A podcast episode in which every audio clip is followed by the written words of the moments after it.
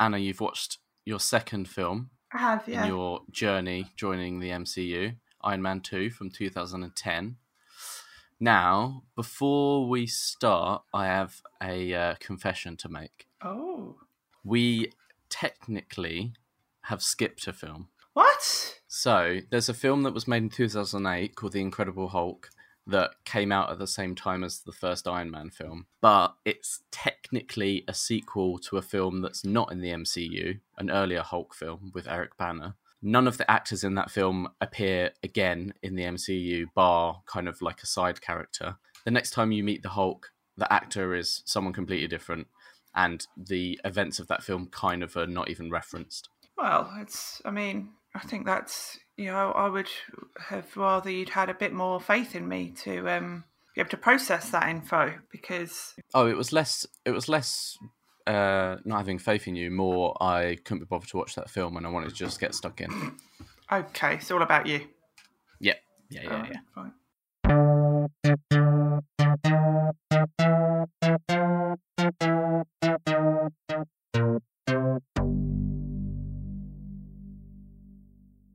Iron Man Two. We'll start as we always do with quick three-round trivia questions. Okay. Question one: Sam Rockwell plays one of the baddies and a rival tech CEO named Justin. What? What was his surname? Slash also the name of his company, something Industries. Is it, it's something a- like a bit embarrassing sounding like Rimmer or something like that? Ooh, close. Hummer. Ooh, closer. Hammer.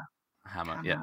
Justin Hammer. Justin Hammer, interesting. He was a, a good character, I thought. Question two. More is revealed of the spy organization SHIELD. E The head of SHIELD, Nick Fury, has a chat with Tony, reveals it that his dad Howard was a founding member of the organization, and Agent Coulson returns to babysit Stark. But we're introduced to the super spy Black Widow, played by who? Is that the uh, Scarlett Johansson character? Yeah, Black correct. Widow. Yeah, she was quite. Uh, she was quite nifty on her feet, wasn't she? And then, third and final question the core chemical element in the arc reactor in Tony's chest is poisoning him. Where does he find the secret to the new element that replaces and solves the problem? Um, Where, like, where was it hidden?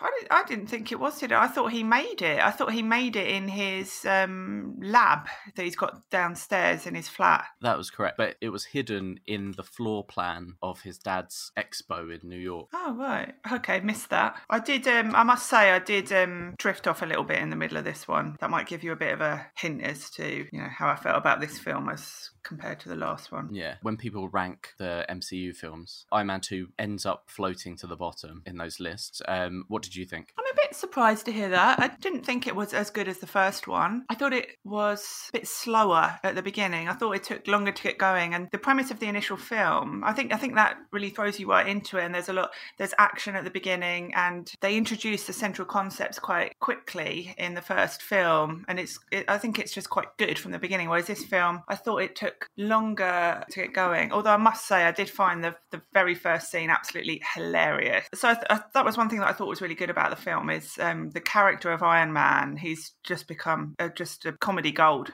In my view, he's absolutely hilarious. He's so ridiculous, pastiche, really, wasn't it? That scene where he's talking at the expo like a rock star with all those um, girls, you know, in bikinis dancing, which I like to think is, well, I, I would hope is, um, and I think is quite sort of tongue in cheek. And, you know, I think you're supposed to feel a, slightly embarrassed by that. I think he is supposed to be someone that you kind of cringe at, but also recognize as having a charisma and humor. So, yeah, I thought the first scene was really, really funny, but just as, um, in terms of if you look at the film as a series of acts and how the, how the tension builds and how the story develops, I thought it was slower. It's one of those films where it identifies what works, what people enjoyed about the first one, and tries to do similar without necessarily breaking new ground. Not that that's necessarily a bad thing, but I, eventually it might be too much of a good thing. Yeah. I thought it moved on in some ways. I thought, yeah, as I say, I thought his character became kind of more so. You know, he was funny in the first film, and he's his character is more developed in that direction in the second one. And as you said yesterday after we watched it, I agree with you. My objections to the sappy uh. She's not quite as wet. Pepper Pot, you know, it's like such a pointless, useless item. You know, it's really diminutive, isn't it? I think it's quite sort of diminishing in a way. You know, I'm not suggesting that it was intentionally sexist, but it, I think having this sort of useless female character who just walks around in high heels with a clipboard for the first film, who's also called Pepper Pot, is sort of says it all really but she's better in the second one. Um, and i liked how they're i started to kind of believe in their relationship a bit more. I felt that um, they did actually have a kind of bond and a connection that i was a bit more interested in i suppose. She she becomes the ceo doesn't she? She's still quite sort of whiny and she has that slightly disciplinary, nagging wife vibe. She's at, least exerting some influence on the story as it develops, I guess. What you said about the first film, where she was just kind of she was there to be rescued, Yes, um, yes, Whereas actually, kind of in the third act of this one, where she is in terms of Sam Rockwell's character, she kind of takes charge and is like bossing the police about in terms of evacuating the mm. park, and she's kind of taking control of that situation. Yeah, she she she has more to do in this film, and and that's good. And I think she also communicates with him as more of an equal, whereas I think she seemed quite simpering and deferential and you know adoring, almost sort of latent um, reverence for him in the first one, whereas she seems a bit more like a peer to him in this one, which I thought was good. And there's another good female character as well. I think Scarlett Johansson is, is quite, I mean, she's fairly one dimensional, but I, th- I thought she was quite a good character as well. And as I said, I liked her. I don't watch a lot of films with punch ups or fighting or um, you know don't watch a lot of superhero films or martial arts films but i thought her fighting style seemed quite unusual. I hadn't really seen anything like that. She sort of loops around she kind of hooks onto someone and sort of swings swings her body around and she doesn't really sort of punch people in the face too much does she? She's got a very unique no, style. like quite acrobatic. Acrobatic yeah like like that description yeah. So I, I quite liked her. What's the name of his friend. So moving on to his um, um, the guy who's got it's Don Cheadle in this film, and it was someone else in the uh, first. Uh, J- uh, Colonel James Rhodes. Rhodes, Rhodey. Yeah, yeah, exactly. I didn't think he was great in this film. I thought it was so one of one of the bits I really thought was stupid was um, there's a bit where he gets drunk, isn't there, at his birthday party and starts um, acting up, and that's used as the premise on which his sort of best friend Rhodey, you know, starts laying down the law, steals one of his Iron Man costumes and gets in a kind of physical fight with him, and then and then steals steals the suit. For the narrative, I guess they wanted that bit of jeopardy where um, there's this division between him and his friend, and that sets up a bit of drama. But I just thought the premise for that was really weak. Like he wasn't being bad enough at all. He was just he was just drunk at a party and was sort of blowing up some champagne bottles. I mean, it's not it's not great behavior, but the argument of the the way I read that was that they were very concerned about other people developing similar suits and that the technology might fall into the hands of malign um, agents rather than you might get drunk and do something stupid. He wasn't really doing anything dangerous, was he? I thought. I, th- I just thought I thought I was over over the top, and it would, and I just it, uh, that sort of ruined that scene for me a bit because I kept I just felt confused and I was like, why is he why is he so het up about the fact that he's got drunk? Just the the kind of je- jeopardy and tension in that scene just wasn't really borne out by any re- real events. So at least that's the way I see it. Maybe I maybe I I might have drifted off a bit earlier on and missed something. I don't, I don't know, but but I didn't like that bit. I, I, one thing that I noticed was a bit different in this film. I felt like the good that was being aimed at in the first film was a more kind of global justice thing, which is why his first positive action as Iron Man is to fly off to another country and help some. Well, I don't know if they're refugees, but they are kind of coming in to rescue them essentially. Whereas in this film, the scene in um, I don't know where they are, but he's it's a political context, and he's basically saying, um, for, for, he says something like, "I privatized, I privatized world peace," um, but what what really seems to be is that the, the real achievement is that he has kind of put America right at the top of the pile.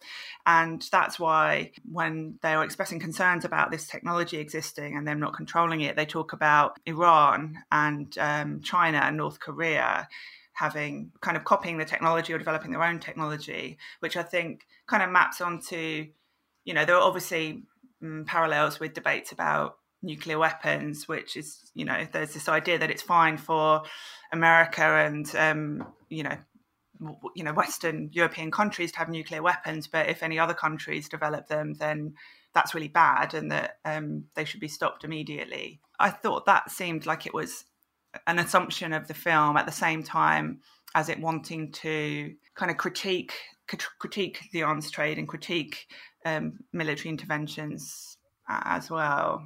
I found it a bit sort of looking both ways on that.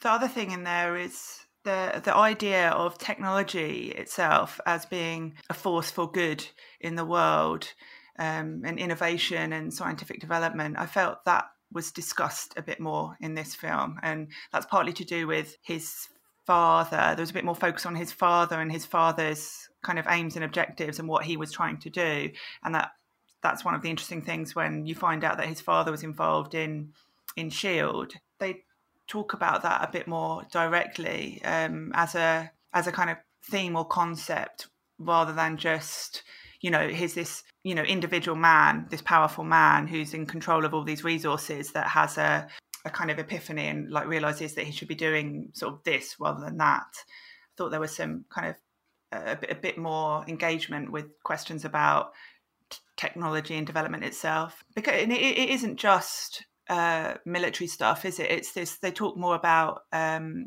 energy and you know this thing in his chest that is keeping him alive. So that that was quite interesting. I thought there was more of that in this film.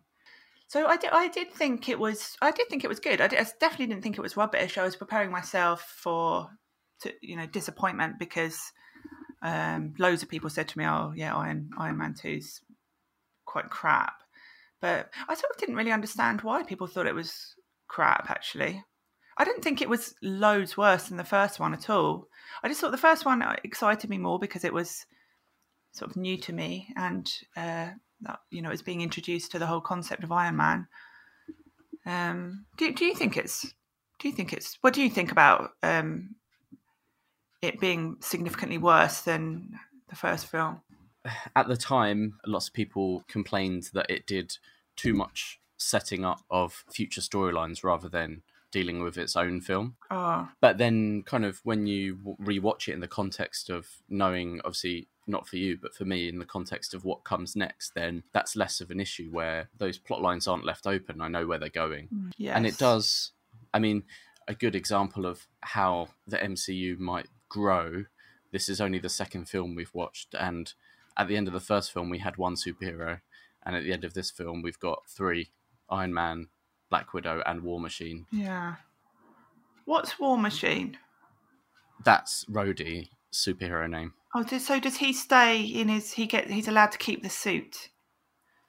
Potentially, I'm I ever just into think that's. I, I just I thought that was. Well, I thought Tony would be livid. You know, it, I don't think I would be very happy if someone just broke into my wardrobe and just helped themselves to one of my dresses without asking. And this is a lot worse than that.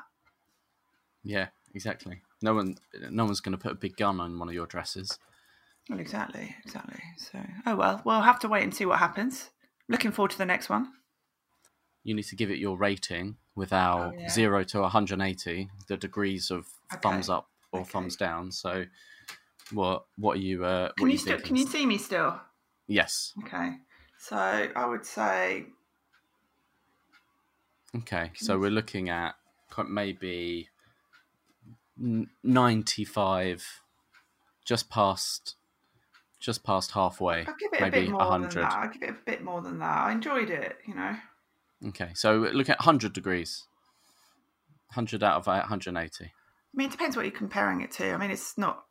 It's not up there with my favourite films. Let's just put it that way. Thank you for listening to the Deptford Cinema Podcast. For more information about our current online activities, please visit our website www.deptfordcinema.org. del Deptford Cinema. Depot Cinema, the right place for film lovers. So yeah, end credit scene as always. Halfway through the film, Phil Coulson, one of the agents of Shield, says, oh, "I've got to go to New Mexico. There's something going on," and then we see the start of that plot in their end credits. So what what you what your thinkings theorizes theor- theorizing the- theories. Theories. What, what are you thinking? What's your theory? Um. Oh, I mean, I saw a hammer lying there, and I think Thor had a hammer, and I think uh, Thor's involved in that somehow. I think he's made that hole in the ground by I don't know sneezing or something. I don't know. Something's happened, hasn't it?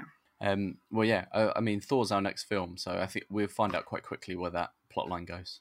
Yes. I mean, I'm not quite sure how that big hole in the ground came about. Maybe he threw something. Can he? Can Thor? Does he live on another planet and fly around in space or not? No. Well, because if he did, then he could have picked up like a asteroid or something and thrown it at the at Earth, and it would have made a crater like that. But I don't know what you know. I don't know why he would do that. If you have any questions or suggestions for future podcasts, or would like to get involved as a volunteer, please email us at info at deptfordcinema.org.